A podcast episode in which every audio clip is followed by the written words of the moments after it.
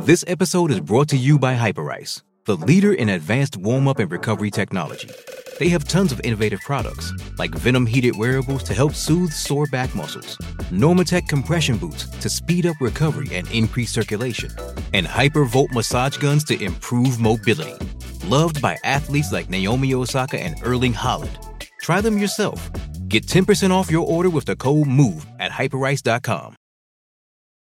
Does Monday at the office feel like a storm? Not with Microsoft Copilot. That feeling when Copilot gets everyone up to speed instantly? It's sunny again. When Copilot simplifies complex data so your teams can act, that sun's shining on a beach. And when Copilot uncovers hidden insights, you're on that beach with your people and you find buried treasure. That's Microsoft Copilot. Learn more at Microsoft.com/slash AI for all. Dreaming of a better sleep? Tossing and turning is not your destiny. And OLLY is here to help. OLLY invites you to sink into sweet, sweet slumber to improve your mental and physical health and overall wellness. More than just melatonin, OLLY's ingredients help you unwind your mind for a delightfully dreamy drift off. Sleep is on the way at OLLY.com. That's O L L Y.com. Welcome to the Gabby Reece Show, where we break down the complex worlds of health, fitness, family, business, and relationships with the world's leading experts. I'm your host, Gabby Reece, and I'm here to simplify these topics and give you practical takeaways that you can start using today. We all know that living a healthy, balanced life isn't always easy. Let's try working on managing life a little better and have some fun along the way. Because after all, life is just one big experiment and we're all doing our best. If I could go back and tell my 25 year old self anything, it would be stop doing aerobics, you know, to focus more on muscle building because the muscle you go into this process with is what is most likely going to keep you healthy, decrease your risk of diabetes and insulin resistance and inflammation. And so we were so focused on thin, thin, thin and not strong, strong, strong you know and so now when i'm counseling my patients i'm like we're working out now to be strong to have a strong heart to have a strong mind to have strong muscles and bones. We're not working out to be thin. That is a fallacy. We live in obesogenic society and everything around us is trying to make us gain weight you know gain fat in places we don't want it or need it and so you know untangling how difficult this process is you know is important but most obesity medicine specialists feel like if we can get the lifestyle changes put into place and sustainable for this patient that she may be able to get off the medication and sustain her weight loss Hi, everyone. Welcome to the show. My guest today is Dr. Mary Claire Haver. Now, Dr. Haver is an OBGYN. She has something called the Galveston Diet. But what I will say is, we are going to talk all things women and hormones. And simultaneously to this show, I will be releasing, because I never like to leave anyone out when I can, Dr. Kyle Gillett that is more male skewed. Now, having said that, if you have a daughter or a girlfriend or a wife or a sister or a mother, you might want to listen to this because Dr. Haver has a natural knack. This is not, this is, I'm sure, not what she intended. You know, she had a practice, but then things shifted in her own life. She had lost a brother, created a lot of stress, had gained a bunch of weight because she was sort of moving into her late 40s. And she realized wait a second, none of this is working. So not only did she figure it out for herself, she even went back to school to understand deeper about nutrition. She also wanted to figure out how to do it for her patients and what systems in place and what programs around lifestyle can we help people whether they're younger and now she's specializing in perimenopause, menopause, postmenopause, maybe even things you want to do to avoid making that harder later. She is so good at communicating I know it's funny to say she's almost become a, a TikTok sensation, if you will. And she has incredible programs that involve exercise. There's hormone replacement. If you have questions about that, we talk all about that. And like I said, she has a the Galveston diet. And so she is helping women understand the amount of control that they have, but it still does come from lifestyle and that you don't have to suffer through these parts of your life, whether it's your cycles or menopause, but there's so much out there that we can do to make it a lot easier. So if you're not interested in listening to all things women and hormones, then head over to Dr. Kyle Gillett, listen to them both, and I hope you enjoy.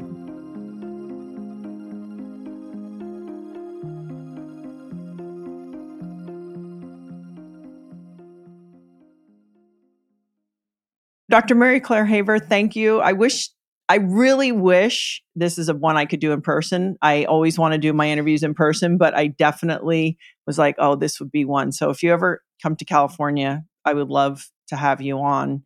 Absolutely. So you have the Galveston diet and book. Does that mean you're in Gal? Like, where are you? Physically, right now, I'm in Galveston, Texas. Okay. That's where Just, I live. Yeah, making sure. I have to ask, I mean, you're you're trained as an OBGYN and mm-hmm. also mm-hmm. in culinary medicine. You went back to school for that. Are you surprised uh, that you're, you know, doing now you, you know, you have a big following online in this communication and I know you had your own experience, but I'm just curious personally if you and, and I know you have children if if everyone's like, "Wow, this is kind of unusual what you're doing now." So, yes, um, I was your bread and butter OBGYN physician for 20 years. I also was helping to run a residency program. I was at a big academic institution, and literally, I thought I would do that until the day I retired, which would probably be close to death. And, you know, COVID threw us some curveballs. My own menopause threw me curveballs. My realization of the lack of my own knowledge and education around menopause and menopause care. You know, I mean, I was absolutely fine. I can deliver a baby like nobody's business. You know, I can do a pap smear, you know, but where I realized was a huge gap in my own education and knowledge was nutrition and menopause. And I thought, well, I'm curious about the nutrition part because we learned zero in medical school and residency, other than it was kind of like good nutrition was like porn. You know it when you see it you know like that was just that's all we got. And so you know going back to school getting a good background in medical nutrition and you know how it applies to medicine and inflammation and, and all the things just really opened my eyes. And what online that began as a conversation with menopause and nutrition just exploded into all things menopause. I literally would have patients or excuse me followers say and patients do you think my frozen shoulder could be related to menopause? And so enough people would ask me that I would go, huh. And I'd start looking it up and just be shocked by the amount of data around the menopause status, you know, perimenopause and menopause and musculoskeletal issues. And so it just took me down rabbit hole after rabbit hole. But I just feel like it's where I'm meant to be right now. That I, I did a really good job at kind of being a really good basic OB-GYN, but now I'm a menopause specialist and I absolutely love it you know, listen, it gives you the credibility and and but I will say you have a knack, like your communication, you really have such a natural uh, talent for communicating it. And, and just because you mentioned it, it is the frozen shoulder because of lack of protein and lack of resistance training. What is it, or is it a hormone? I think it's a little bit of everything, you know, mm. kind of how we're moving at that stage of our lives, um, combined with estrogen is a really, as it turns out, is a powerful anti-inflammatory hormone, and there are estrogen receptors on every organ system in our body, including musculoskeletal. So when you take that estrogen away, combined with the nutrition things we kind of got away with in our 30s, you know, we have endocrine aging, which is what's happening to women specifically with our ovaries, and then chronologic aging as everyone gets older. And so, you know, we lose elasticity, we lose lubrication, but that process seems to be accelerated in the menopausal state, beginning in perimenopause. And we're seeing this increasing amount of joint dysfunction. Now, just I, I always mm-hmm. am trying to figure out we live in a in a way that's less natural than we used to live. And the great mm-hmm. thing is we we are living longer. But I, I am curious, let's say two, three hundred years ago, is there a concept of how women went through menopause differently just based on lifestyle? Now i know that they didn't have access to the to certain care that we have now but they certainly didn't you know do on a daily basis some of the things that we're doing now. Was there any information or did you come upon any literature about how it used to be? Sure. So from an anthropological, you know, point, we have, you know, because of modern nutrition and modern medicine, we have er, the age of which we go through, you know, our reproductive lives are increased, um, is an easier way to say it. We basically go through puberty l- earlier than we did generations ago. Um, and that's mostly due to um, improved nutrition. And then we are extending our lives because of modern medicine, where people aren't back, you know, shoot, don't shoot me, but vaccinations are a huge part of why we live so long. We're yeah. not dying of infectious disease. We're not, you know, succumbing to certain disease states. So we have medication. We're not dying of infections because we have antibiotics or antivirals and et cetera. And so, but the average life expectancy was shortly after when natural menopause hit and the age of menopause that's a little harder to tell basically when they could document that a woman stopped childbearing Mm-hmm. And so, um, because back in the day there was no contraception, and it was only nursing a child that would keep you keep your children spaced out a, a long enough to help you survive. So there's, you know, why is there menopause? Because it's only us, killer whales, and I believe giraffes, some species of giraffes that have menopause, every other mammal seems like they are able to reproduce up until the time of death. So there's a grandmother hypothesis. Um, both it started with whales, where the grandmothers have a very specific job in the community. They help raise the young ones while the moms go out and hunt. You know, like it ensures survival of the species. And so there, there's some pot at this last conference I was at. There was someone was postulating like, why, why would it be an, an environmental advantage for a woman to go through menopause? Um, but we really died shortly after. You know, there was very rare that you would have this grandmother that lived a very long time. Right. We we we have a joke. I have some friends. I, I think you and I are about the same age. I might I may be a little older, um, but I'll be fifty five. Okay, so we're we're almost the same age. I'm a little actually I'm a little younger, but anyway, we joke that like you know we weren't really supposed to go through this we were just supposed to be dead. So yeah. I mean obviously you know you have to have a sense of humor. I have a, a large male audience and just for covering tracks before we go deep can we just kind of explain exactly you know what is menopause and and also sure. in in, in simple terms kind of because uh, you know it's so easy everyone goes oh she's crazy or oh open the window she has hot flashes and it's all of that but maybe we could just kind of identify first, you know, what, what it is. is. What it is.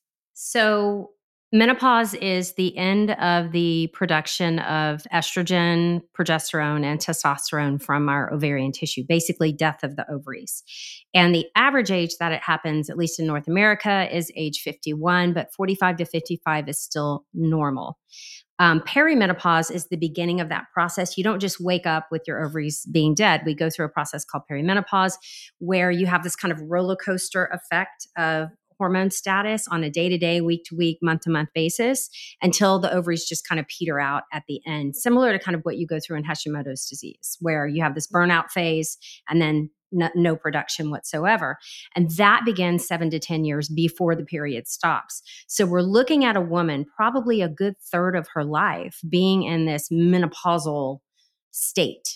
And so, what might that look like to a woman? Well, eventually her periods will stop if she still has a uterus or doesn't have an IUD or, you know, and so, but that's just like the outside physical hallmark of what's going on. There are, as I said before, because there are estrogen receptors in every single organ system in our body, nothing gets left behind. And everyone, we're so biodiverse that everyone's kind of symptomatic milieu is going to be different. 85% of us will have the hot flashes, which is kind of the menopause trope, the woman sweating, or, you know, but the big ones are, you know, sleep disruption. And it's really that what has shocked me in my own recent studies are the different medical societies identifying independent risk factors for, for example, heart disease, musculoskeletal disease, neurological disease, brain dysfunction, mental health disorders, you know, genital urinary symptoms outside of just chronologic aging.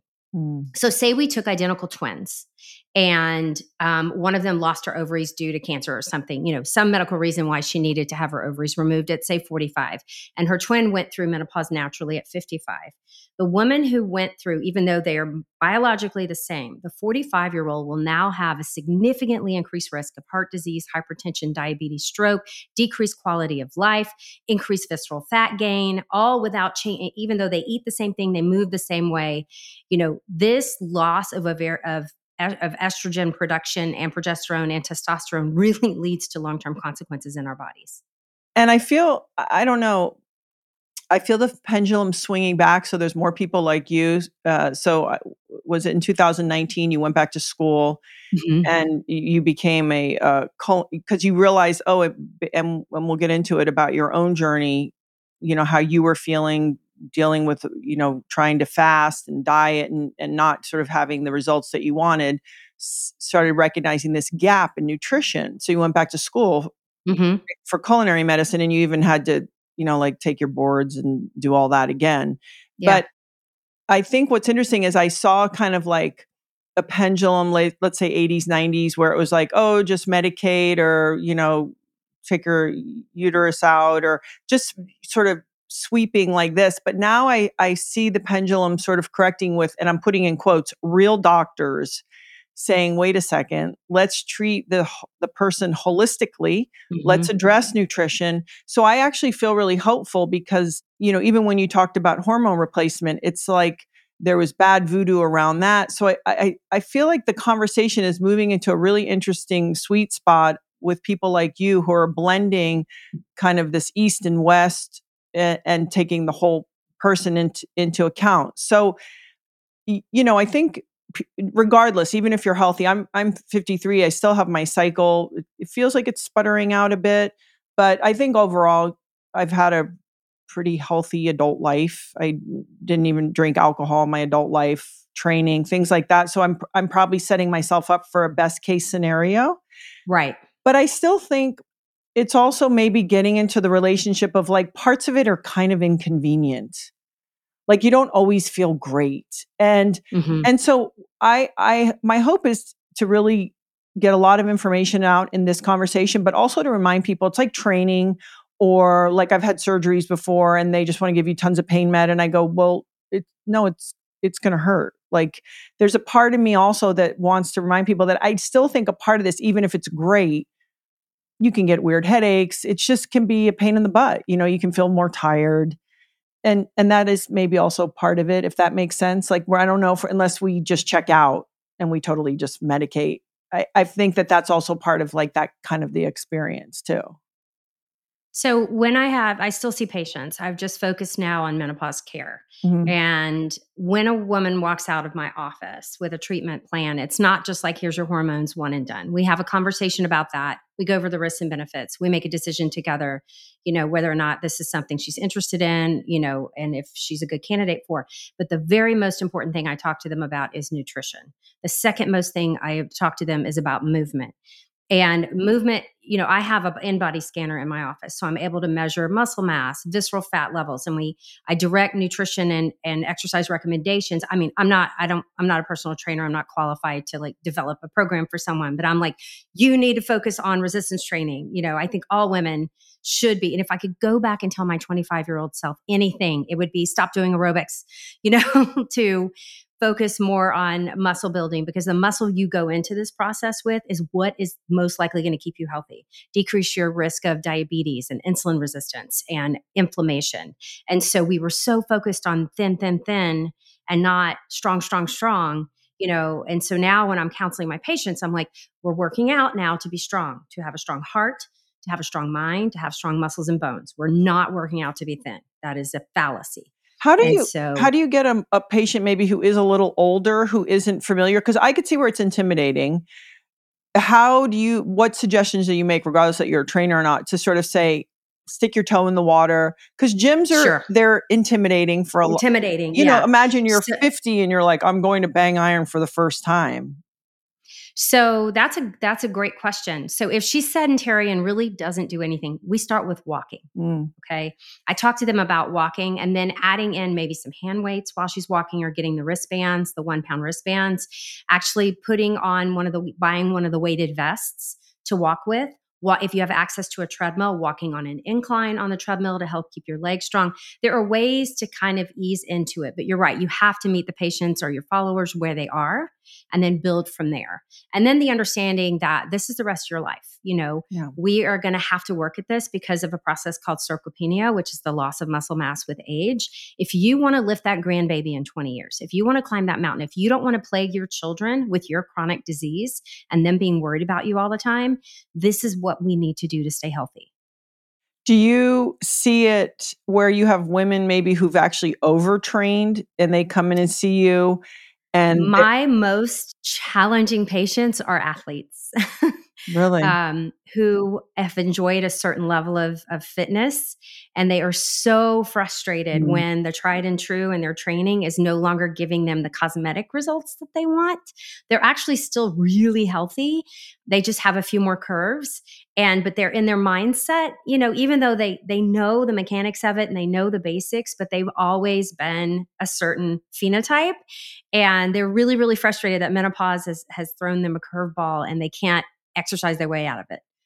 So do you talk to these patients these let's say women that have like i've been thin my whole life or i've trained and i've kind of controlled things through movement and probably some form of nutrition i think you know that idea about comparing ourselves to ourselves is a is a really interesting thing. And so do you just sort of say to them like you show them hey you're really healthy look at your bone density your your fat to body lean muscle mass is great. Exactly we do blood work. I'm like, look at your cholesterol, look at your homocysteine, look at your calcium, you know, and they are like, oh, oh, but I want to be 120 pounds again. Mm. I'm like, you probably will have to make changes that aren't going to promote your health in order to get to that number on the scale. And I'm not going to recommend that. So let's talk about the scale. You just launched into that. So maybe we could just talk about your own journey because I, I thought it was not only compelling, but probably very common and a lot of women probably uh, have experienced what you went through and it, it's always maybe also comforting to know that even you you who knows had to go on a journey to learn and also that you've worked your way to a place that you wanted to be. So I um, had, outside of pregnancy and maybe the freshman 15, had always kind of enjoyed thinness. I thought I worked for it, turned out probably not so much. You know, a lot of it was genetic. And sadly, I based a lot of my self worth or my view of myself as a healthy person on what the number on the scale said. So, you know, I'm cruising along. You know, I was exercising regularly. I thought I was eating healthy. I did have the exercise thing nailed, but then oh, I had kind of two things happen at once. I had been on birth control pills to control polycystic ovarian syndrome, and I had done very well on them, no problems with them whatsoever. And then I was 48, 49, and said, probably time for me to come off and see where I'm at menopausally. So, talked to my practitioner. We decided, let's get off the pill and recheck some hormone levels, see where you're at. And um, right at that time, my oldest brother, oldest surviving brother at the time, um, got really, really sick. He was had been dealing with HIV and hepatitis for a long time, and he was in like end stage liver failure. We get the call that he is in a coma, and he had had a stroke. And so I just wasn't ready. You know, I thought I had more time. I hadn't like said the things or had the closure, you know, that I wanted with him. And um, so, you know, I rushed to his bedside. My sister, who's a hospice nurse, she and I did the end of life care, got him home. He died surrounded by his family. It was beautiful, but I kind of lost my mind for a little bit. But I want to, I want to, I want to say something because you're, you're a very, I can tell that you're a very strong person, you know, but that you had already when you were a young kid you lost a brother and mm-hmm. when you were finding out about your brother uh, uh, you were in the middle of a surgery i think it's mm-hmm. also putting into focus that you're dealing with you have your own family you have a practice that you're having you're doing very sensitive things important dangerous things with people and then you have life the other parts of life and right. trying to juggle all of it yeah i um yeah i was in the or and the phone kept ringing and finally, I'm like, answer it. You tell the the circulating staff to answer the phone, and they're like, uh huh, uh huh, hang on. And they said, I think you should hear this. And they put the phone in my ear while I'm operating, and they said, you know, he's had a stroke, he's in a coma, we don't know if he's going to make it. And uh, first of all, I should have never said put the phone in my ear. You know, I mean, my husband used to call me to find the kid's shoes in the middle of surgery. Of you know, like, you know, as they so, do, as they do, as they do. so I'm I'm not thinking anything of it. They're like, you should hear this. I'm like, okay and um, a partner came down, scrubbed me out. We were at the end of the case, you know, it wasn't as dramatic. And um, it, it, you know, we had lost Jeff when I was nine to leukemia. And so, and Bob had never had children of his own. He had had the same partner for 35 years, but he basically treated my girls like they were his, you know, spoiled them rotten, nothing like having a gay uncle who's fabulous and does drag on the side and, you know, like to play dress up and tea parties and yeah. all the things. It was really fun. Help you try out for cheerleader. And, you know, I mean, he was, he was fantastic. So his death, uh, you know, hit me really really hard. And so i had to you know i had some bereavement leave did all the funeral stuff went back and had to go right back to work. And so was just kind of you know a robot doctor getting through my day my cases my patients and then at home and i had nothing left for my family.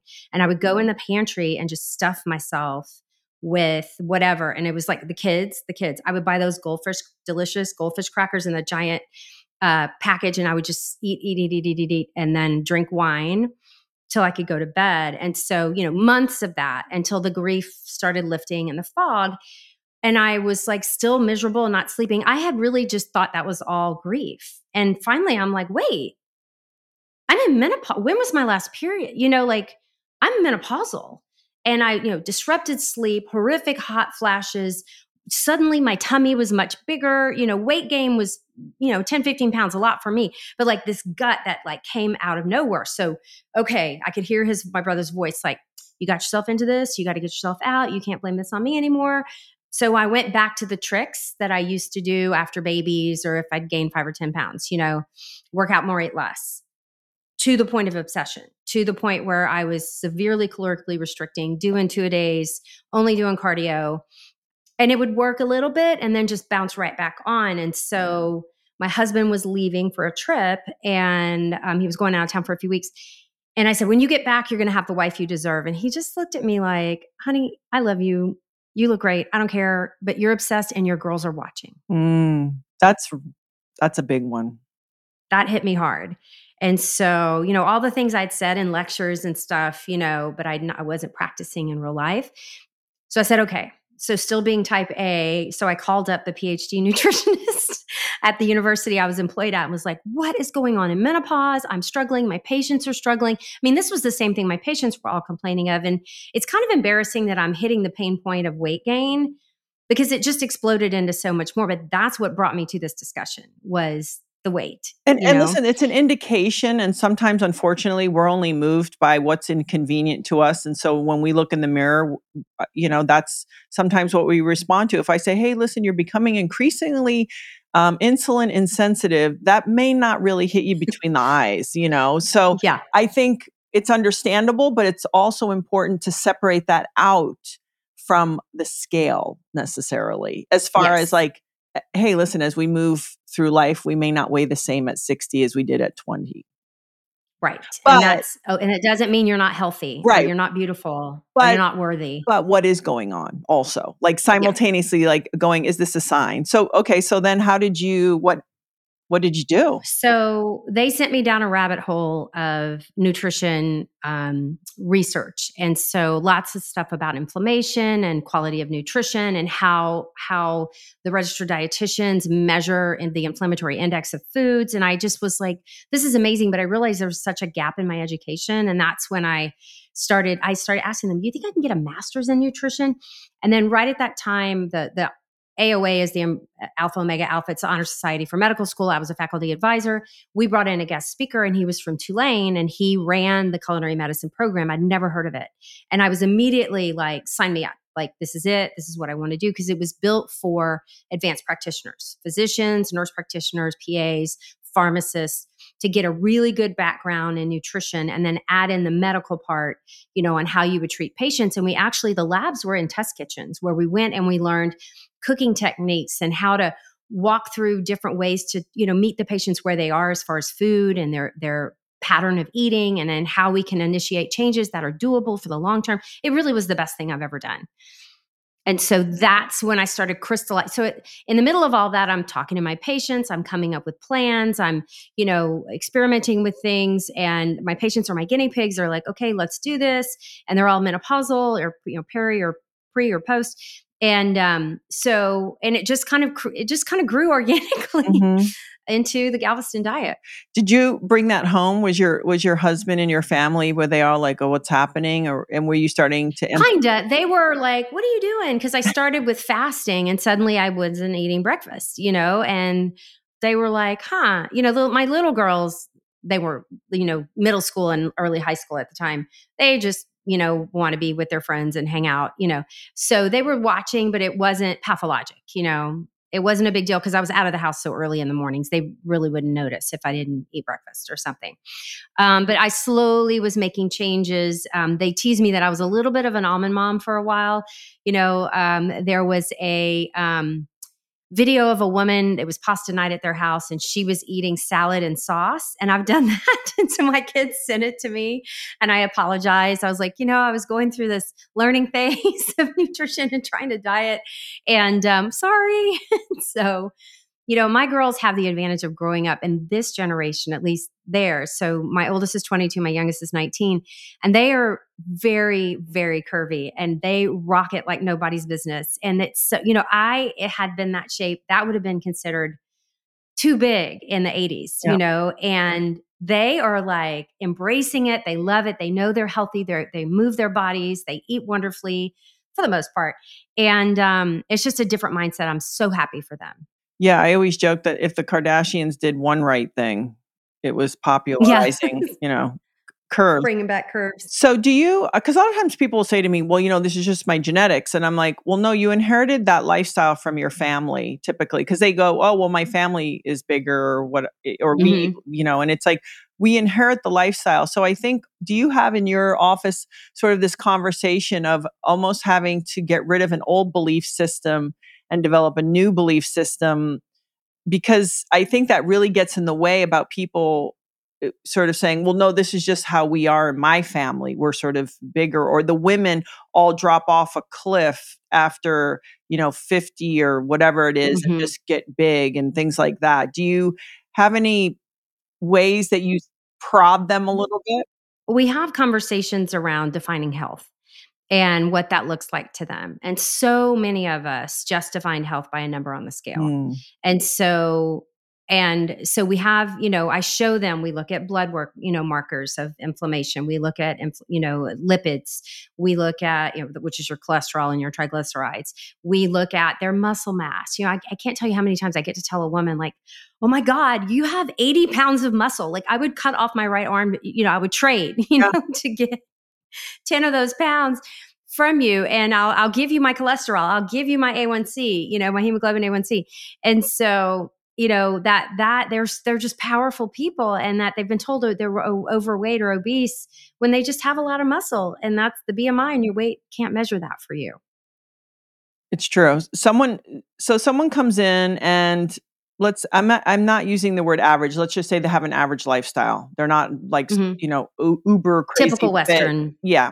Right. Um and they're you know i have friends that have said to me you know I, i'm eating air and moving and i continue to gain weight and i know that this is something that you hear and this is something that really frustrates so many women so many. when they're going through this because it's like what else can i do? So maybe we can just kind of baby step uh, and you know talking about the different types of fat and and really people getting their head around the importance of your muscular skeletal system. Um, yeah, I will say to people listening, if they want to look at other versions of this, uh, Dr. Gabrielle Lyon talks a lot about mm-hmm. dealing almost like another organ, and um, Dr. Stacy, muscle mass, right, mm-hmm. and Dr. Stacy Sims. But when you talk about fasting in particular, a lot of high performance women they're showing perform better fed. So i maybe we could just do because i like to try to be as consistent as possible when we're administering is with the fasting is it also just sort of pulling in getting control and pulling in the reins a little bit? Or what are what are we seeing that the fasting then does for women going through this Sure. So I approached fasting. What what it, what interested me in fasting was not weight loss. It's not a great way to lose weight. You can actually eat terrible things in your window that also undo any inflammatory benefits. Um, I, I, approached it because some of the data around neuroinflammation and Alzheimer's and dementia and lowering insulin levels, fasting glucose levels, and um, your fasting insulin level. And and I was just really astounded. I thought it was a fad. I'm like, why would you not eat breakfast? It's the most important meal of the day, or you know, whichever your fasting window is. You know, why would we have to limit or restrict how we eat? And there's just really good data, even into in women in menopause, showing some anti-inflammatory benefits, lower blood markers of inflammation, and lower. Um, now, this is in kind of average women, not yeah. high performance athletes, which is a whole different way to, you know, it, it's you must feed your body more. You know, the muscles are just going to chew everything up, and and so, um, but for most women who exercise less than you know four hours a week, fasting actually works pretty well for them. But again, it is not for everyone. It could trigger an eating disorder or hypoglycemia. I always tell people to ease into it, give yourself six weeks if you're going to shoot for the 16 8, which is kind of what we preach. Um, but I have lots of students who are doing 12 and 12 and doing absolutely beautifully on it. So it seems that the medical benefits hit at about hour 12. And if you're if you're, you know, tagging on your your food free window with sleep, it's really not that long. Right. I love that. And and I do appreciate you make a suggestion about kind of getting people to build out 15 minute windows. So hey, start mm-hmm. someplace mm-hmm. and then add 15 minutes. So do that for 4 or 5 days. Yeah. Then add another 15. See how you feel, you know? Do your workouts. How are you feeling? Listen to your body. And that's another really important thing because we're going to talk about sort of the things that you're seeing on average, but people being trying to stay tuned in to how they're feeling. A lot of people, you know, they just sort of say, "Well, tell me what to do." And they're still they're not really checking in and and I'm always saying what whatever level of fitness or emotionality or whatever, it's like we can make all the best plans in the world, but we still need to understand how eating a certain way or did we get good night's sleep or what have you impacts us. So I, I always want to remind people um, that you know one size doesn't doesn't fit all. So you you really talk about inflammation as being something that and insulin sensitivity as something that we really need to stay focused on. So so she she comes in to see you and she's like I'm getting my butt kicked by this process. So is it blood work or is it first we're going to look at lifestyle? What's your approach? So I have I'm a little bit unique in that I have an hour with each patient. So I have time to kind of hit every with each new patient and then 30 minutes on a follow-up. And so um, I also not accepting insurance gives me that luxury. Yeah. So the blood work is included in their visit. So I'm checking I do everything. So I'm checking nutritional markers, inflammation markers, some hormone markers, depending on, you know, a lot of in, in menopause, a lot of conditions can have overlapping symptoms. So you think that, you know, oh, it's menopause, but maybe it's hypothyroidism or maybe it's both. You know, some autoimmune diseases can often present very similarly to what a menopausal woman would be going through. I've diagnosed lupus twice. Um, in the year year and a half that I've been in clinic. And so, you know, I'm doing blood work to make sure I'm not missing something outside of menopause. And then we launch into lifestyle discussions, nutrition, movement, stress reduction, sleep. You know, it's all part of what I call the menopause toolkit, mm-hmm. and that everything works synergistically together to get you to your best health. And and in the brass tacks on lifestyle, in movement, what are your sort of most baseline suggestions for women? So I'm for resistance training at least twice a week, and you be, should be hitting all the major muscle groups.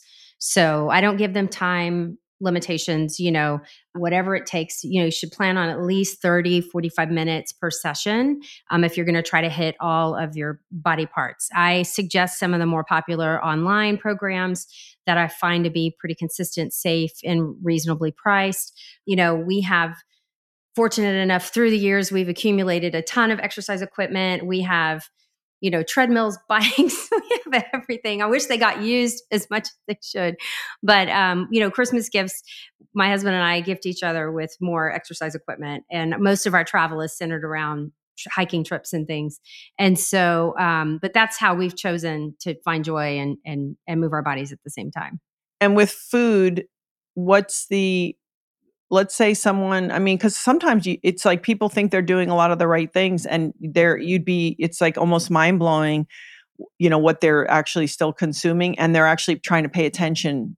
And so what are the things i have found that a lot of people in you know in types of your types of practice sort of say we're not going to add more things. We're actually just going to try to take out the things that are impact that aren't supporting you. So what's the conversation around food and how people approach that so if if someone comes in and they are um, sarcopenic, they've got really low muscle mass, they're below the 90th percentile, and I'm worried that they are, you know, going to be super high risk for osteoporotic fracture or being functionally deficient. We have a big conversation around protein intake, and a lot of them are shocked how much protein they need you know and so if you have low muscle mass and you're trying to get to just normal muscle mass a, a rule of thumb is about a gram per pound of what you want to weigh. Right. You know, and so for me, that's about 120 grams of protein a day.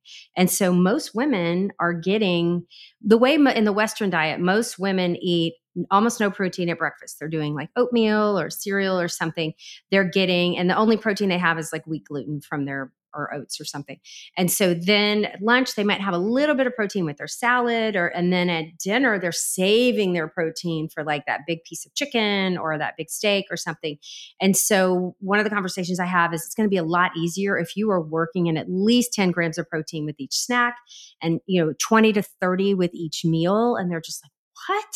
You know, um and how am i you know so we we walk through that what that would look at if she's coming in and she has elevated visceral fat. We go through all the health risks associated with that and what are yes if i lock them in a cage and starve them of course they would lose visceral fat but they'd also lose everything else their minds. And so you know, making sure she's getting enough fiber. Women aren't tracking their fiber. They have no idea how much they're getting. Minimum for a woman is 25 grams a day. I push to 35 personally. We talk about uh, magnesium, how important that is, and trying to get that through nutrition. You know, I don't recommend sup- supplement.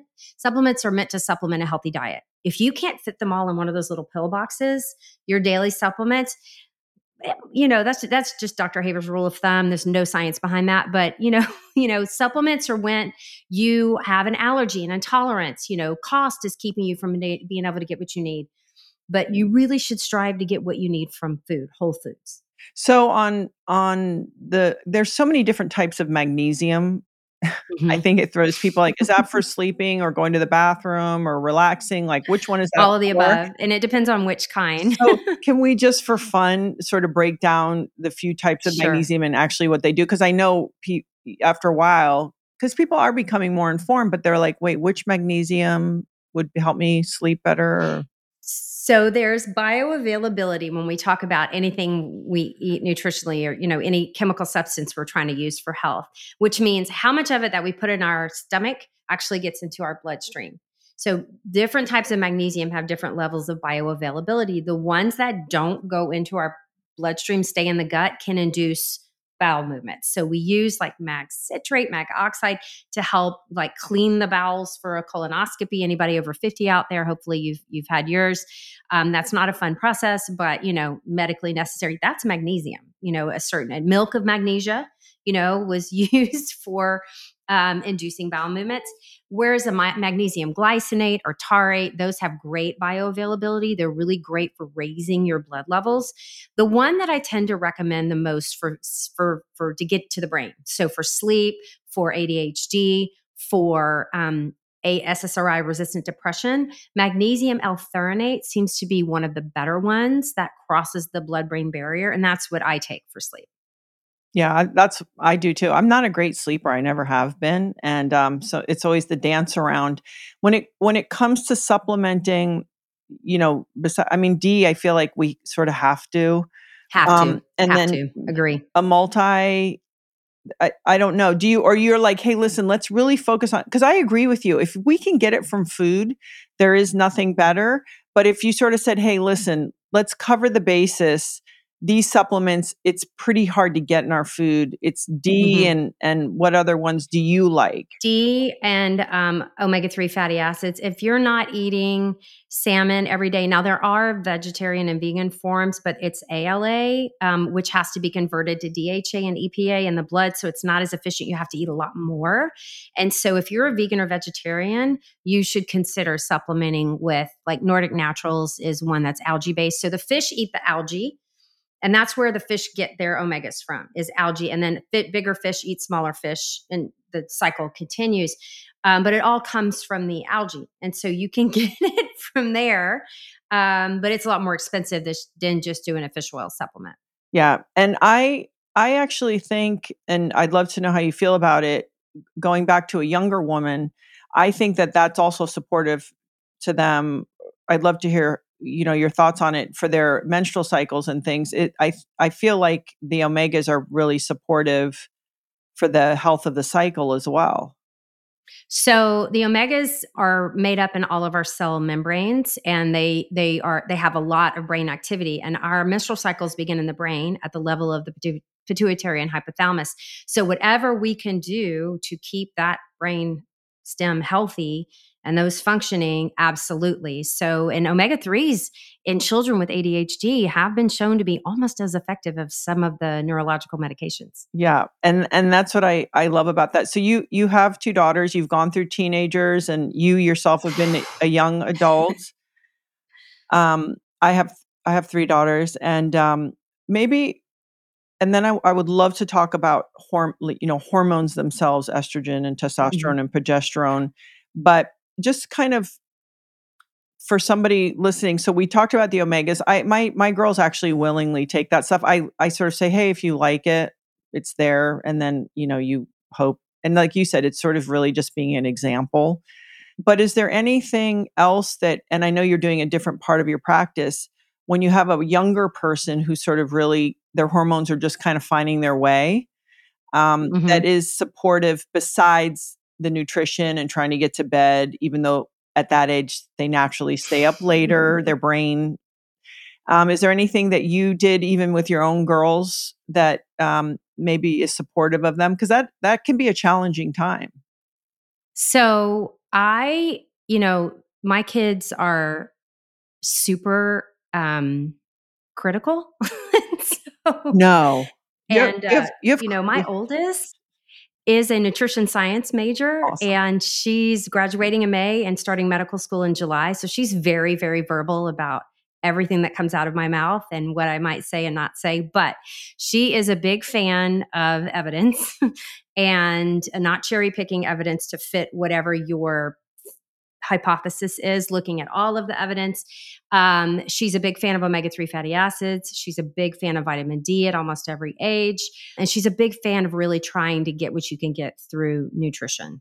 And so, kind of the the rule of thumb I, I, advise followers and patients is just track what you're eating for a week. Eat your normal diet and see where you're falling low on with the recommended daily amounts okay? Are you getting enough calcium? Are you getting enough? And then try to use food. Is it is it easy enough to add in a handful of, of pumpkin seeds for mag or you know or a little extra serving of dairy for calcium if you can tolerate it? You know like like to get to hit those levels or is that something you should be supplementing? And you can do that with kids as well. Yeah i i think it is my husband is really he's always like uh you know trying everything in food. You know, he he, found out uh, he you know we everyone was so taking so much quercetin, and he's like, okay, capers. I'm like, oh my god, here we go. You know, like we're going to be eating how many capers? Um, capers out of birth control. This is a tough mm. one because you said, for example, you were taking it for something, you know, mm-hmm. to kind of manage something else. But mm-hmm. in a perfect world, if someone is not prepared or is done having children isn't there and let's say they didn't have any extra sort of unusual conditions for you what do you what do you feel because I, I do i mean birth control can be a little bit t- it's tough on you. What what do you think would be sort of maybe the the highest the best w- way to start if someone could to- you know kind of tolerate intrauterine device an it, iud right. Absolutely. Yeah. Uh So it's non-hormonal. Well, there's there's a few different types. Right. The ones that have progesterone in them, it's a very very low level of progesterone and it's locally acting. So if you have heavy periods and cramps, a progesterone containing IUD is a fabulous option. You don't have to have had a baby. You can put it into someone very young, you know, in the younger end of the spectrum Yeah. safely if you know what you're doing. One of the problems that we're seeing in a conversation I've gotten involved in is gynecologic pain and treatment of pain for gynecologic procedures. It's very variable as to what your provider is going to offer you. And so, you know, I was doing paracervical blocks, IM medication, PO, oral medication. I was doing everything I could outside of sedating someone for these procedures because they're they can be very traumatic, especially with someone with a history of trauma there anyway. And so, you know, I want someone to have good, adequate contraception or cycle control or whatever the goal is for her medically. And so for me, IUD is the best option because it's not suppressing her ovulation. She still has normal estrogen function. We're not worried about bone density loss. So, you know, that's usually one of my tops.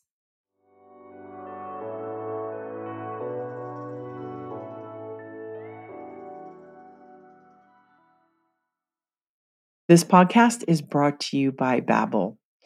I don't know about you, but every time I travel, I kick myself that I haven't spent more time learning whatever language it is in the place that I'm visiting. It's like you want to connect with the people in a real way. Well, immersion, you know, that's the best way. But most of us can't move somewhere and, and you know live there and learn the language, even though that's number one. But number two is with Babbel. And the reason that is, is first of all, they have it's really quick. They've got 10 minute lessons and but they're handcrafted by over 200 language experts to help you start speaking a new language in as little as 3 weeks. But what I love about it is it's designed by real people for real conversations. It's like, listen, we all want to know like talk about food and directions and things like that. And Babbel's tips and tools are approachable, accessible, rooted in real life situations, and delivered with conversation based teaching. So you're ready to practice what you've learned in the real world. And that's the other thing I love is just combining that because you think, okay, maybe using a trip that you have planned or getting together with family somewhere, using that as your motivation to get going. And you don't have to pay hundreds of dollars for private tutors or waste hours on apps that maybe don't really even help you, you know, speak a new language. In fact, studies show there was one study, they did studies at Yale, Michigan State, that Babbel is better. One study found that using Babbel for 15 hours, that's nothing, is equivalent to a full semester at college. They've got over 16 million subscribers sold, plus all of Babbel's 14 award-winning language courses are backed by their 20-day money-back guarantee. So, here's the incredible offer for a special limited time deal for our listeners right now you can get 50% off a one-time payment for a lifetime Babbel subscription, but only for my listeners at babbel.com slash Gabby. So to get 50% off at babbel.com slash Gabby, that's Babbel, B-A-B-B-E-L dot com slash Gabby. Some rules and restrictions may apply. How do you feel great on vacation? Like really good? Easy. You go to Aruba. You'll spend your time relaxing on cool white sand beaches and floating in healing blue water. You'll immerse yourself in natural wonder and find your center on an island where things move at your speed. You won't just feel great, you'll feel relaxed, renewed, and ready for life. That's the Aruba effect. Plan your trip at aruba.com.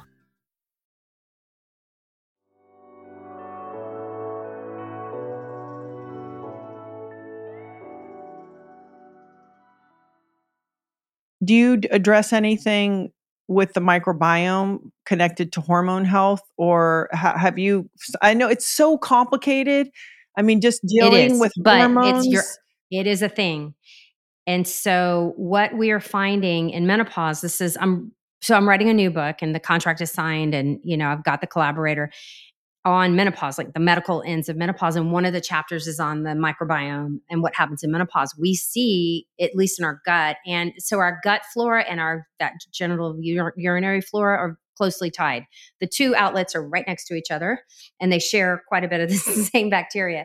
And so um, we see lactobacillus, which should be the predominant bacteria in the vagina. Vagina is not sterile. And so in our reproductive years, when our estrogen levels are high, we have lactobacillus should be number one. Whenever we lose that lactobacillus, we can have bacterial vaginosis overgrowth. A lot of us have dealt with BV over the years or yeast overgrowth. You know, how many times has anyone any of your listeners taken an antibiotic for whatever and then ended up with a yeast infection? And it's basically we killed off the good bacteria and the yeast didn't have anything holding them back. So, you know, you end up kind of in a vicious cycle there. Well, in the gut, Turns out estrogen affects our gut as well, and our gut microbiome becomes more like that of a man's. As and it's in the same time, our our risk of heart disease and cardi, you know, our health disease risk goes up to a man's, and they're now thinking it's close, more closely tied to the gut microbiome than ever. And because that, you know, that in the last five years is really oh mental health and all you know everything is being t- tied back to the gut mm-hmm. serotonin, all you know, all these things.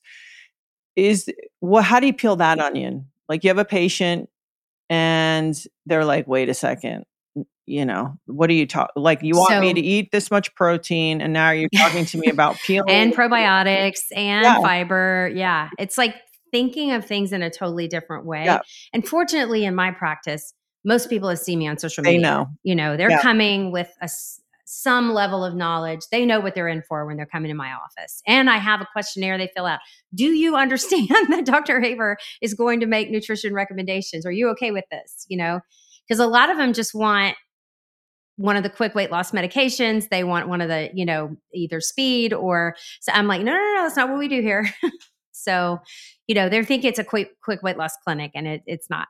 Wait, what's that weight loss drug that everyone's taking? Zim, Zim, uh, So they're called the incretins, and um, it's a, it's a class of medications that were originally developed to treat type two diabetes, right. which they do very well. But one of the things that they've noticed in the last couple of years is that they are seeing weight loss with it. And so I think you know Peter Attia talks about this yeah. right now extensively. And I like the way he puts it. You know, again, it's reaching the number on the scale rather than looking at other measures of health. And so what they what he's finding in his clinic, what I'm seeing in mine is because I have a muscle measurement tool there is we're losing quite a bit of muscle mass if you're not careful to monitor protein intake, make sure they're doing resistance training. Again, it's just a tool to help in someone's weight loss journey. It should not be the only thing you're doing. So, what's alarming those of us in this space is that everyone's prescribing it, you're getting online, you know, without proper follow up. And it's weight loss at any cost and so i think that's that's never going to be the right way to go right and people like you said for every uh, pound that they're losing it's like two, almost two pounds of muscle right it's something mm-hmm. pretty radical mm-hmm. like that and i half so okay. so with with extreme caloric restriction, without getting enough protein and without, you know, lifting heavy things over and over, you are going to lose muscle mass and in that, you know, for every pound, half of that is a pound half a pound of muscle. Now, is there a way and uh, again, just cuz so many people are are now looking into it and and taking it is there a way if you somehow jumpstart what is it about that that jumpstarts the weight loss that if you did adjust lifestyle you could keep it off? Do you think that is actually possible? So so the obesity specialists do think it's possible but you have to do all of the lifestyle changes that are sustainable for long term to keep it off and be able to get off the medication. Um, what happens in real life, though, that's really difficult for a lot of people. And they're just so excited to get to that number on the scale as a society. They've just been driven yeah. by this number and that being the only representative of their health. And look, doctors do it too. I, I was sure. one of them, you know. This was willpower. This was you just being lazy. This, you know, without how complex the the factor of someone who's dealt with obesity and everything that feeds into it. We live in obesogenic society. Yeah and everything around us is trying to make us gain weight you know gain fat in places we don't want it or need it. And so you know untangling how difficult this process is you know is important but most obesity medicine specialists feel like if we can get the lifestyle changes put into place and sustainable for this patient that she may be able to get off the medication and sustain her weight loss. It's it is an interesting like dilemma. You know i i grew up for a little bit i was raised by a somebody who always was battling her weight since very young. And I, I also think she had childhood trauma coupled with then, you know, more of a sedentary life and things like that. But then in her maybe uh, late 30s, early 30s, she discovered this is when aerobics was around, like in the 80s, but it trashed her knees, right? So she lost 100 pounds and then gained 100 pounds back. And so yeah. I remember thinking it was such an interesting, was that harder in a, in a different way? So, and what we're mm-hmm. finding in the rebound weight gain in people who lose that much muscle is everything they gain back is fat. I only bring that up as just a not a warning, but just to remind people that it might be a, a boost, but there's just no way around. You know, we live in a time where everyone's hacking everything. Mm-hmm. And I just don't think that that really, you know, works in the long run. It doesn't. So, can we slide over to hormone replacement sure. therapy? Because I really mm-hmm. appreciate it because there's always been like, oh, well, if you've had cancer in your family, and there's just all this kind of weird voodoo around it. Right. And so most of that voodoo comes from one study. It was the WHI, the Women's Health Initiative, that the um, prelim- preliminary results were released my fourth year of, of residency. So it kind of rocked the world. Like about 85% of women were taken off or self, you know, self took themselves off of uh, hormone replacement therapy.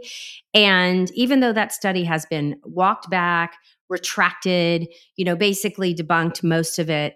That whole generation of physicians in multiple specialties have just warned people away, even though we have a plethora of data on the health and safety of hormone replacement in menopause for the vast majority of women being very, very, very safe. And, you know, you'll hear people talk about bioidentical or um, mm-hmm. you know, synthetic, like it, just for clarity, because I think people it's it's confusing. That's a great question. So let me give you a primer. so bioidentical simply means chemically similar or identical to what your body made. So, what began as a simple way to explain different forms of estrogen that you can put in your body has become a marketing term. And really, I feel like it's been grossly overblown and other forms of estrogen have been demonized um, for really no no other no other reason than to sell you a certain thing. And so what your ovaries make is estradiol and that is typically what I give to patients. And so you can get good, high quality, efficacious, safe estradiol from CVS with a prescription for about $25 a month. You don't have to do pellets, you don't have to do creams or concoctions. You know, we have great, great body identical, efficacious, safe hormone therapy that is very, very, very reasonable and affordable a lot. Now, if you and your practitioner decide that you want to do a pellet or a cream or whatever, and and you are not if you're not offered all of the options, I walk through all of the options with my patients the pros, the cons, the risks, the benefits of each. And then she and I decide what's best for her, what's in her budget, you know, but in no way am I steering her towards one certain thing, especially one that's going to personally enrich me through a procedure. And so that is where I see there's a lot of lines, ethical lines being crossed with patients who are being kind of told, you must do this. This is the only thing we offer. Absolutely not. That should never be the case. But how does so is she just getting a new physician or is you know because I think it's hard for patients to push back. You know, it's it is so hard. You know, and so give a few minutes on my website. I have a blog all about how to advocate for yourself for hormone therapy at your doctor's office. I have medical journal articles you can print out and hand to your doctor. And so that has worked. Um, patients have told me what has recently happened, and I've been in contact with a few of these companies. There are three or four online companies that saw a pain point here, that recognize that women are struggling to find healthcare practitioners who are willing to open the discussion with hormone therapy. You may decide you don't want it, your body, your choice. I fully support that. Okay. If you decide, not for me, I just want to white knuckle through this, do the nutrition, exercise, do everything else, you know, fine, absolutely. But at least you deserve the conversation, right? And so, so, but finding a doctor who will even open that conversation is hard. And so, where do you turn? So, I'm like, call ahead, talk to the nurse in charge, make sure that this doctor will even have the conversation with you. And then, if you can't find anyone, there are several online companies that they are put on this world to discuss hormone therapy with you and, and act as your advocate and and you know i'm not associated with any of them. And i have a list of them on my website where we independently reviewed each one and talked about costs and how they make their money. So there's one called hey midi midi midi midi health midi health. And so they do take insurance and they're probably in eight or ten states now with plans to be open in all 50 and so if insurance is your best option that's a good one to try. There's also um, Evernow is another one, and My Alloy, Alloy Health. They don't take insurance, but it's very reasonable, like 10, 20, 30 dollars a month for a subscription, and they mail you your hormone therapy that way. So what do you do? Just get your blood panels done. They take a look and then they discuss your so options. So actually, and this is another fallacy, you don't need a blood panel to determine if you're menopausal. You just if you're over you the age the of 45 and you have not had a period, for one year, you are menopausal. We don't need a blood test. Your levels are going to be zero. We know it. So if you haven't had what is what's considered postmenopause is it like from the time you start your period what yeah there's a lot of confusion over nomenclature so menopause is one day in your life your you are menopause. Your menopause day is one year after your last menstrual period if you have periods. So um, now, if I have someone who's had a hysterectomy and she's like, I don't know, I'll do the blood work to confirm it, of course, you know. But if she's like, ah, my last period was three years ago, I'm having hot flashes, my hip hurts, I'm having headaches, I'm having da da da, I'm I'm good. I know enough to not have to send an expensive blood test. Perimenopause is different. Perimenopause, because I talked about it earlier, we have this dramatic fluctuation. As anybody who's been through it, it can really rock and roll your system. You feel great one day, you're kind of crazy the next day, you don't sleep the next day, you're sweating the next day. And so the, the hormone levels really fluctuate. So a one time blood test, sure, I can check it, but it's rarely diagnostic. Really, perimenopause can be diagnosed by talking to the patient, listening to the patient, believing the patient you know, I'll do blood work to make sure I'm not missing hypothyroidism or autoimmune disease or, you know, depending on her symptoms, but I'm not checking hormones. I'm just go ahead and start a treatment discussion.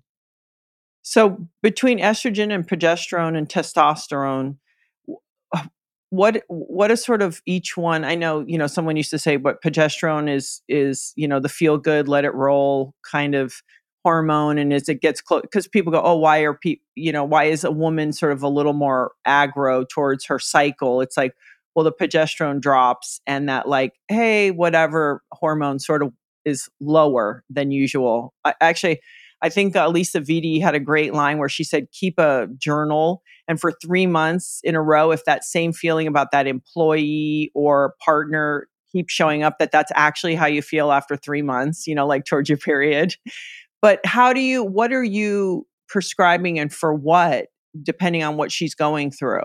So, if she still has a uterus, we are absolutely giving it to protect the lining of the uterus, the endometrium, from developing hyperplasia or cancer. So, when we when we prescribe hormone therapy in the form of estrogen, we always have to buddy it with progesterone, so she, you don't give her hyperplasia or malignancy.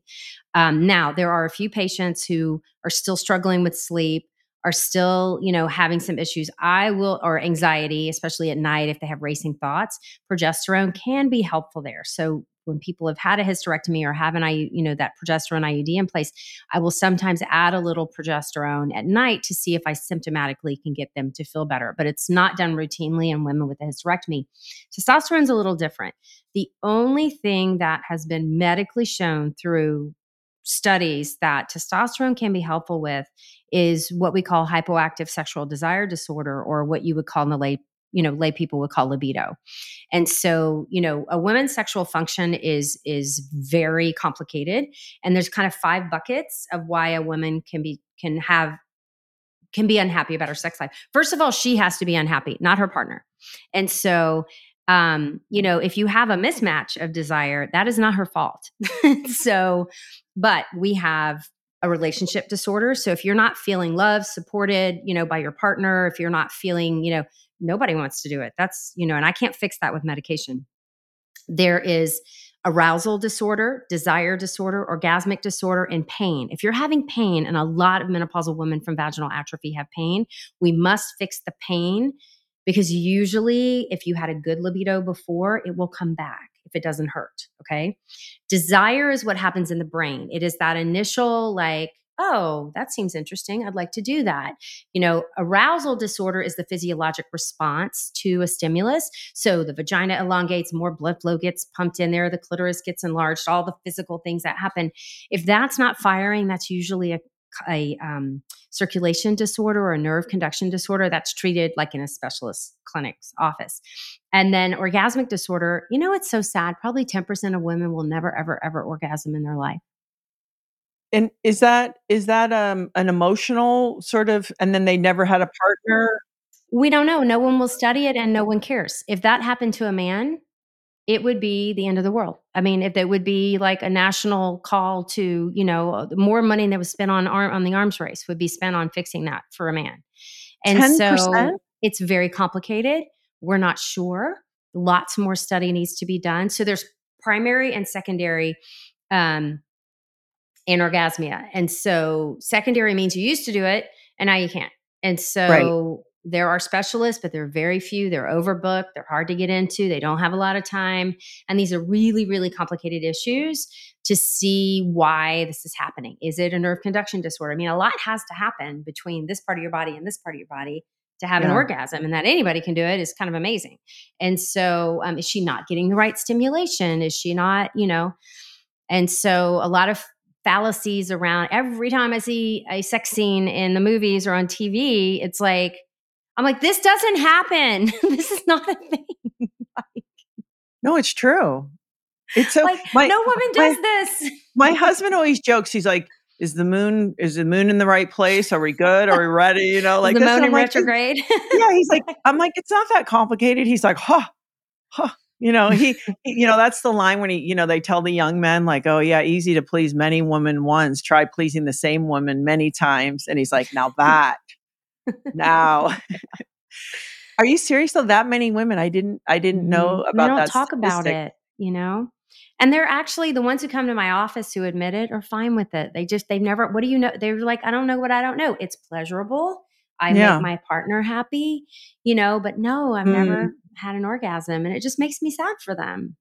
Well, yeah, I mean, it's one of the beautiful things of, in life. It's a nature's gift, you know. I I often wonder, you've been in a long relationship and this is like a a philosophical question, I guess. Is I feel like women if I and, and this would be true of any person. I feel like when you're you can be in an overall no relationship is perfect, nurturing, accepting, loving, sexual, um, you know, kind of growing, thriving relationship, I feel like it supports that overall health. And um, like, you know, I've met some women like they're in their 80s, and I have a friend in particular, and she has a look in her eye, and I'm like, she has had a lot of love. She's been well loved. And I don't mean that you can only get it from a partner. Of course, you can mm-hmm. get it from your family and your kids, but it feels like something worth saying that you would like to try to to have you know to to speak like even to speak up and with your partner and be like i i'm not feeling appreciated or i'm not feeling loved. Because i feel like when i think about health that really is a supportive c- component. If if you have if you find someone that can really support you physically but even like your your sexual health. You know where i'm seeing kind of the crossroads for a lot of women who you know have made it past the divorce state you know they're like i'm, I'm in. I'm staying i'm sticking here. We're gonna go we're gonna die together. Okay. It's that empty nesting. You've devoted your whole life to schedules and kids and your your schedule and his schedule and everybody's schedule and no no no and then all of a sudden there's this huge gap. Like i empty nested this year for the first time. And I was like, and my husband was working overseas quite a bit. So basically gone about six months a year. And at first I was like, you know, Tom Cruise dancing through the house, you know, by myself. This is amazing, me and the dog. And then after about a week, I was like, I don't like it. I don't like it. And we have had to have multiple conversations about redefining who we are as a couple outside of taking care of children, yeah. you know, and and every aspect of our of our relationship, you know, sexual to household daily stuff, division of labor, you know, plus all the stuff on social media is making me cognizant you know my kids talk about it all the time about you know they had two working parents and you know i would leave him with children when i had to go work at the hospital for shifts and i'd be like here keep him alive bye you know and um they, he would bring them to the hospital in dirty clothes and their hair's a mess but they were alive you know that's great. he had to do it he had no choice you know where his dad never changed a diaper. So you know, but like seeing that empty nesting, you know, at this age, um, a lot of us are, and how that kind of redefines our relationship. Yeah, and I always joke that, like, in a way, when you have kids in the house, you have to consciously have a sex life. Like, oh, they're when they're little, it's like, oh, they're sleeping. Oh, they're yeah. at a friend's house. And then in a way, when they're sort of gone, it's like you have to almost create another, a new relationship that is about who you are today. But I, I do I think it's a really interesting, really interesting dance. How do you feel about though testosterone? Because I hear, you know, a lot from performance people like, hey, listen, unless you're having kids, um, testosterone is also important for women as it is, uh, you know, because men are, they love testosterone. They want to talk about it. They want to mm-hmm. know about it. They want to know about their numbers, but that it's also important for women. So, you know, when I'm prescribing it, and again, there's no great FDA, there's no FDA approved option for women. So that is one I have to compound. But I usually just do a local compounding pharmacy and we do a cream and, you know, we adjust the dose based on her symptoms but it's only going to be helpful for because the sexual response is so complicated it's only going to be helpful in probably 60 maybe 70% about you know about a third are not going to see a response. What i'm prescribing it for off label are those patients with low muscle mass who i am so worried about them. You know we're not talking about increasing performance. I just want them to get some meat on their bones so that they don't fall and break in 20 years and testosterone supplementation with protein intake, with resistance training, those three can be really important tools to help her reach that goal. I'm not using it for anything else. I don't see enough studies for me to clearly say it's going to make you think better and some of the stuff that people are claiming. So, so it's very clear, you know, teenagers, 20s, 30s, 40s, what we're eating. Let's move enough. Let's lift some weights let's get our heart rate going a few times a week let's do some cardio but let's not get obsessed with it mm-hmm. these are all things that would also make this process a lot easier mm-hmm.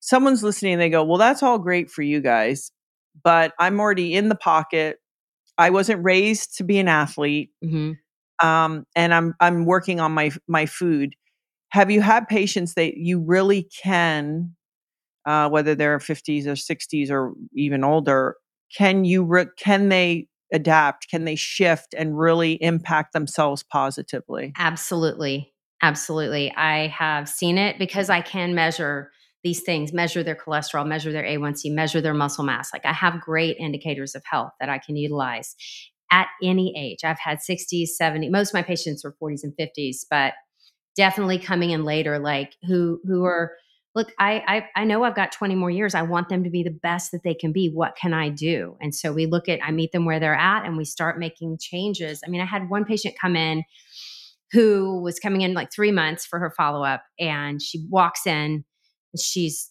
sit throws herself down in the chair and she says I'm so mad. And I go, okay, what's going on? She says, I can't believe I let myself be so miserable for so long. And now I feel so good.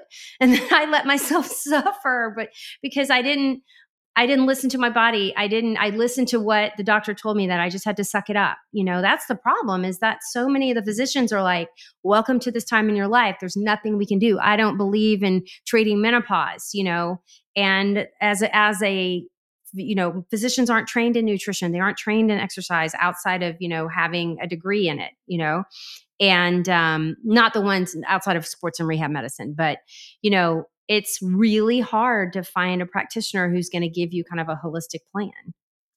Yeah so that's i feel like i just want to really drive that home because I think people just think, oh well, that's not going to be for me. I missed the boat on that. And no, and they could it's actually, never too late. Never no, too late to be. And healthy. they can actually be in their forties. And I feel like people kind of throw in the towel and just go, well, you know, I'm I'm this age now. And um, what if after people? And I know you're not maybe working with women this age, but let's say um, people have just had children and they're dealing with hormones because they're you know it's such an mm. in, interesting and intensive process for the body and then maybe they're not getting back to some level of a homeostasis what would you say or suggest for them? Because I, I know a lot of people are navigating that especially if they had to take any kind of hormones to get pregnant. To get pregnant. So you know this last conference I, I went to a menopause symposium and they were likening the postpartum period to menopause. And they're very similar on a biochemical basis and you know there's an advantage to having disrupted sleep because you can hear the baby better. There's you know there's some advantages to it but man you don't have to suffer. What i tell you know what i was telling my patients who were getting ready to have a baby you've got to have resources in place. Don't expect to go home and be able to do this on your own especially if your partner has to go right back to work. Like it is unnatural for you you know back in the cave days you had a village helping you take care of the baby.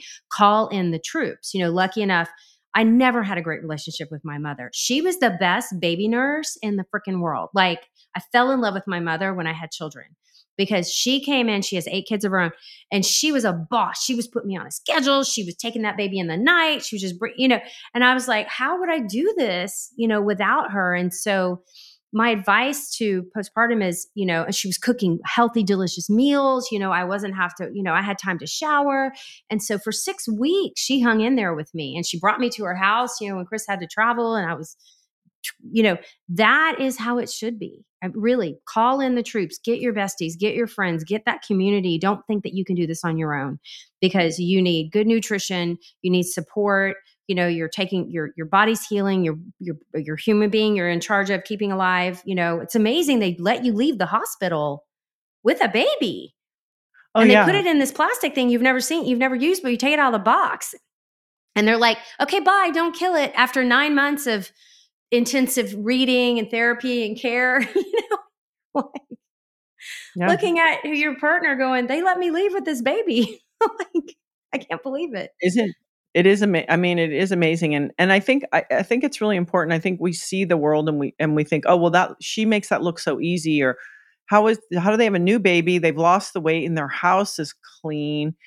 And the same with menopause it's like well how come they're they stayed you know and i put in quotes skinny and just reminding people like hey listen the only way to get to your own answer is to understand what you're navigating in the first place and you've got to be honest about that and not most people we all feel some threat of, of something similar. So just to just to kind of you know move towards the finish line on this conversation a little bit is is there because you read a lot of times if you read in like certain chinese medicine or whatever like keeping your cycle as long as you can can actually be pretty healthy in certain yes. ways so is there anything that we can do besides doing all these great things and getting to bed and managing our stress and eating or is it just straight up genetics usually about how long you keep your cycles or anything we can do to prolong it?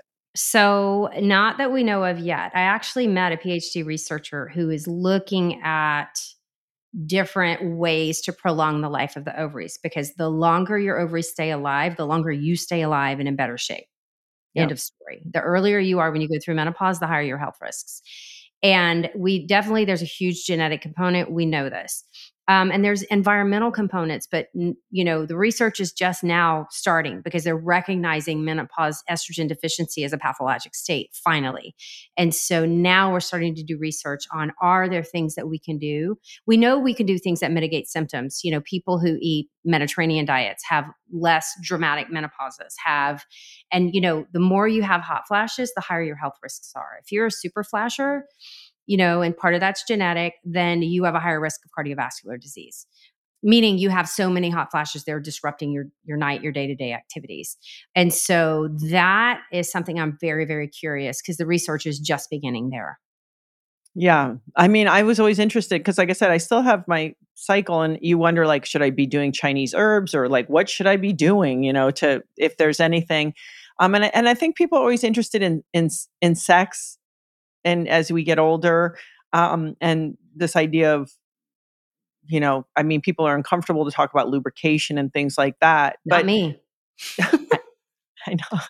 I know.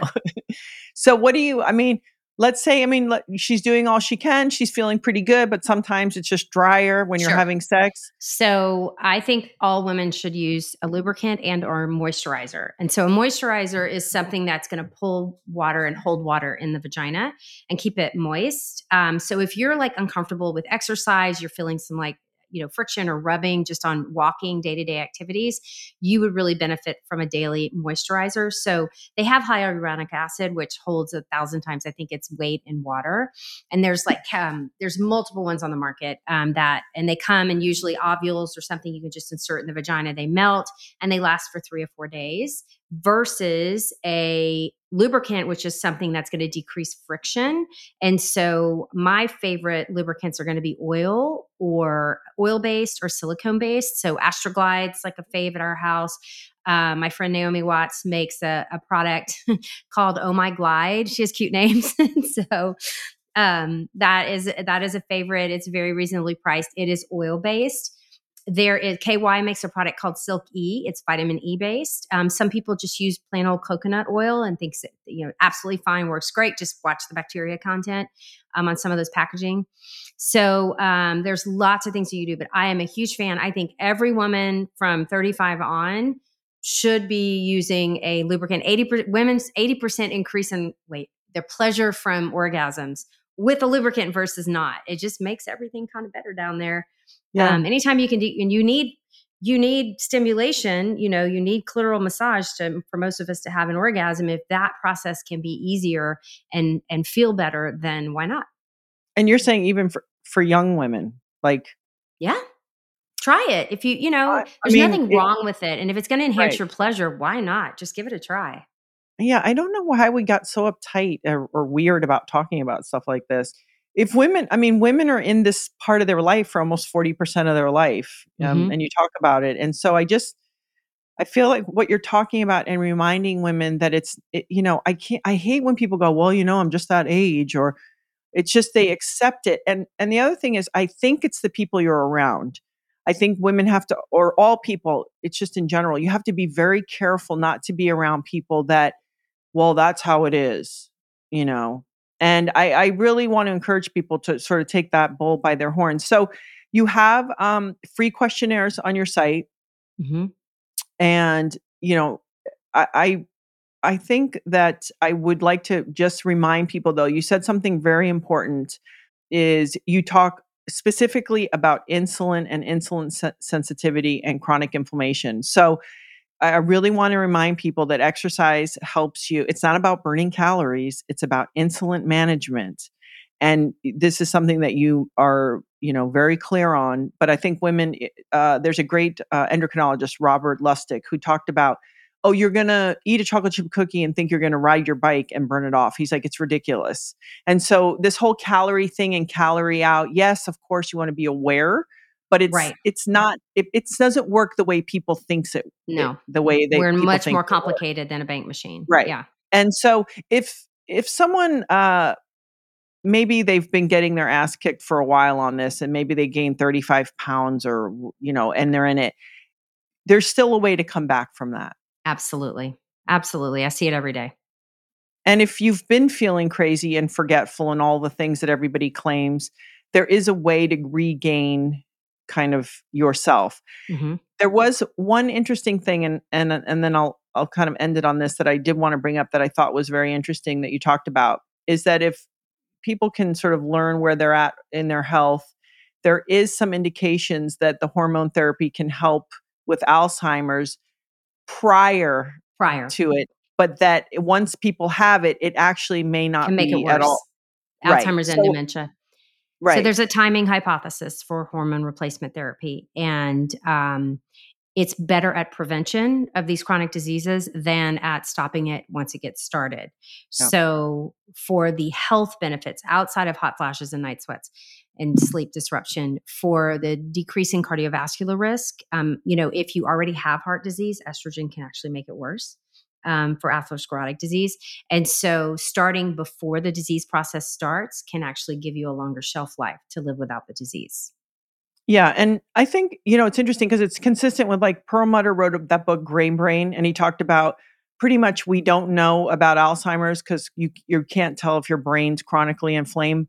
But like once you click over, it's like you're kind of in the game and you don't have a choice. Mm-hmm. And so I think all of these things that you're talking about are so important because while we have the chance to impact mm-hmm. all of these things that we that we do that. Um, and then finally, uh, Dr. Haver, you said that you take just for real clarity for people on the probiotic side, you take 80 billion or what is it that yeah, you my favorite is and you know it's what i picked up at the local health food store and i've just kind of stuck with it it's the garden of life um, 80 billion raw when i'm home when i'm traveling i do the encapsulated because refrigeration.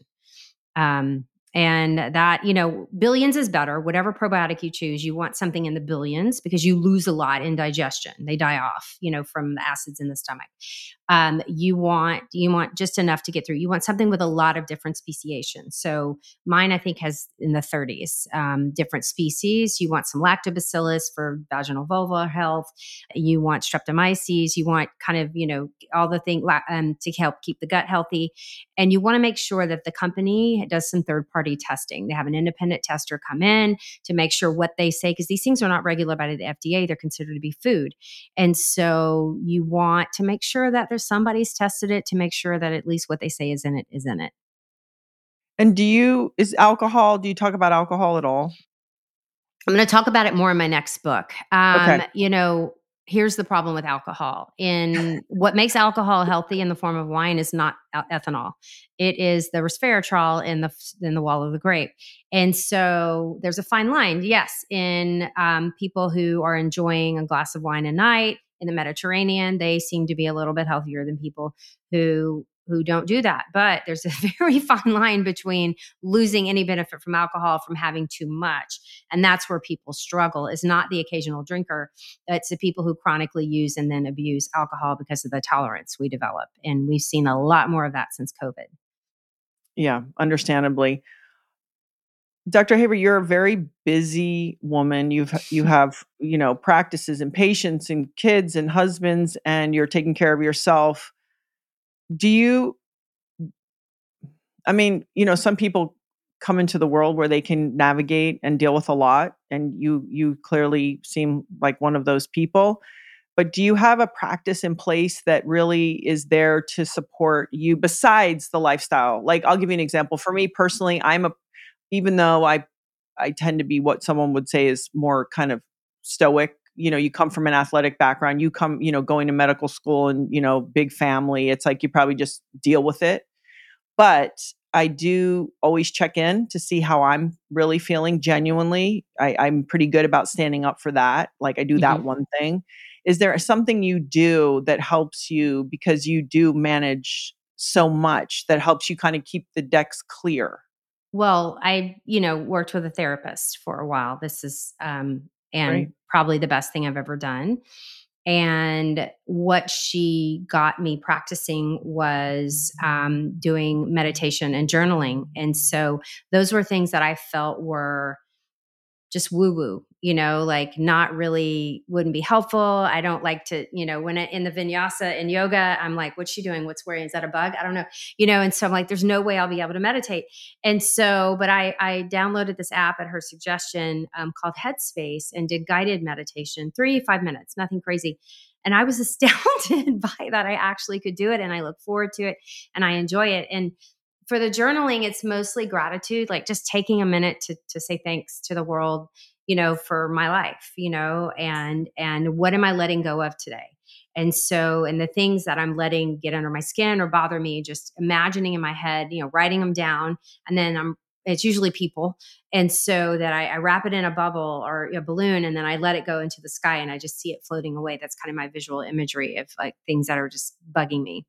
And so being consistent with that practice really helps me be a better person and better serve you know my community did you is there something you've come out that really showed up to be true for you to to kind of help you in parenting? Like just you know i think we all have a couple i always talk about being an example and and this is like trying to simplify it. Is there anything that really showed up for you being a parent that um, supported what you were trying to accomplish as a parent I it was the meditation and the journaling, you know, um, really, and then watching my children turn into adults, and you know, going from that relationship change of you know hovering and having to manage to watching them become people and making their own decisions.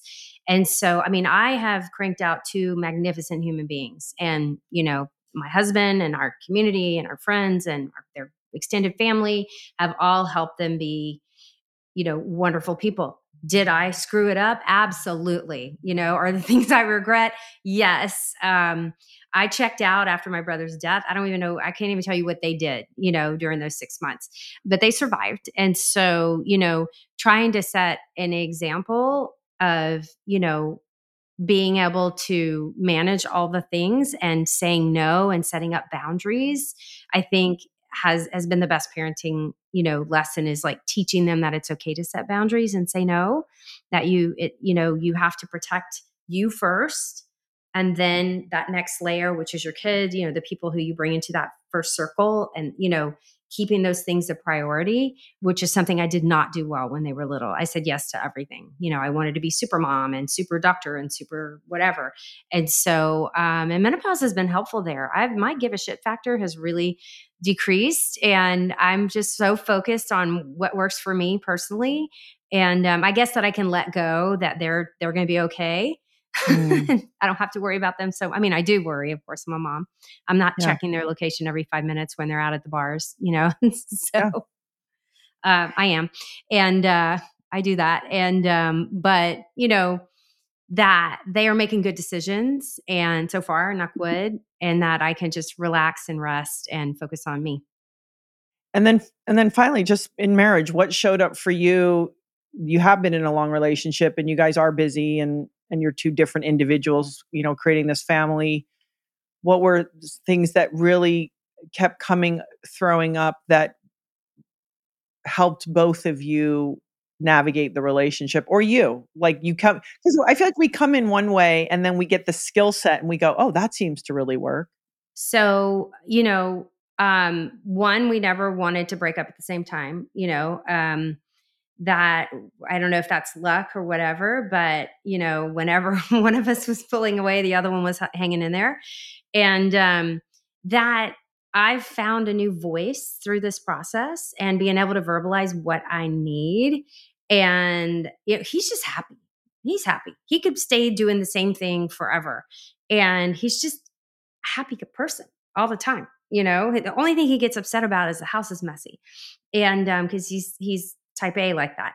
But, you know, him being able to, it might take him a minute, but, you know, listen to what I'm saying, internalize it.